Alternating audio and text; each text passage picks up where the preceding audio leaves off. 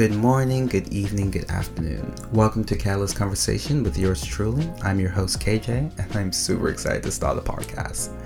With the podcast revolution under the way, it is providing an avenue for individuals to listen and be inspired.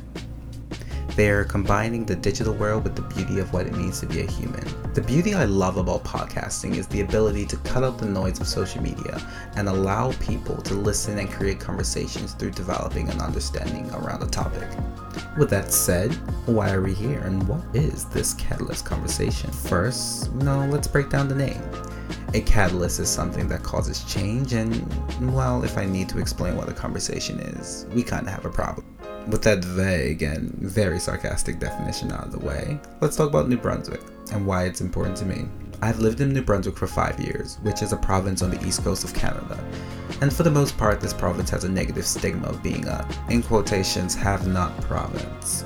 And as someone who has moved to this province and has fallen in love with the beauty and its people, I am sick and tired of you mofos talking negative about it, and I want to be a part of the change that shows that New Brunswick is on the verge of something great. We have heard so much negative stigma about this province, we have started to believe it. With the combination of social media that strives to divide us, whether it's based on our language, our economic status, our nationality, the fact that we live in a rural or urban community, or lastly, the most important part, which point of the Golden Triangle we are from. We are so busy arguing that we are failing to realize the beauty and opportunity that our province has that needs to be utilized.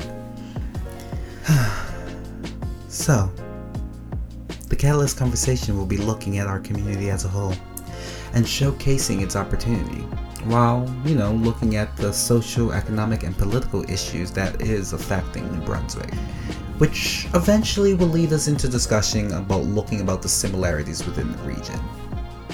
From, from a host's perspective, I'll be real, I'll be open, and most importantly, I hope you enjoy my stutter and my lisp.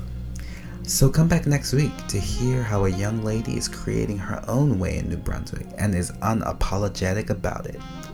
As always, peace and love.